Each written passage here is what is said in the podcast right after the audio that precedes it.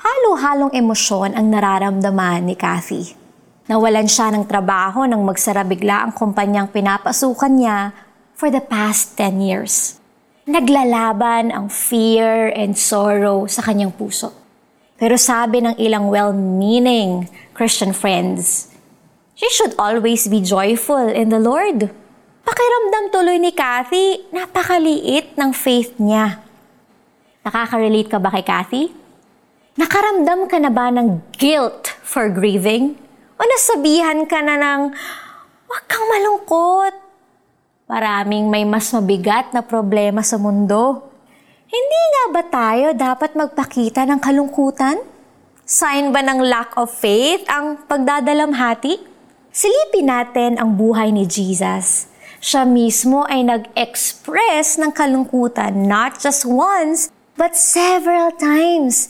Umiyak siya nang namatay si Lazarus. He cried for Jerusalem during his triumphal entry.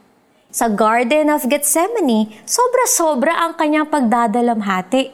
Pumatak ang kanyang pawis na parang malalaking patak ng dugo.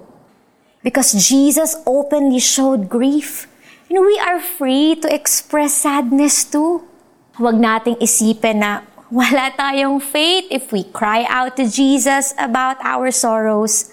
As someone who has experienced grief, kakaibang comfort ang handa niyang ibigay sa atin. At kasama sa comfort na ito ay hope.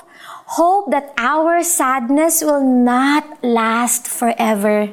Umiyak man tayo buong magdamag, may kapalit naman itong galak ni Jesus pagdating ng umaga. Let's pray. Dear Jesus, sometimes, Lord, I feel guilty for grieving. Thank you. Thank you, Lord, for reminding me that my grief, Lord God, is valid and that you understand what I am going through.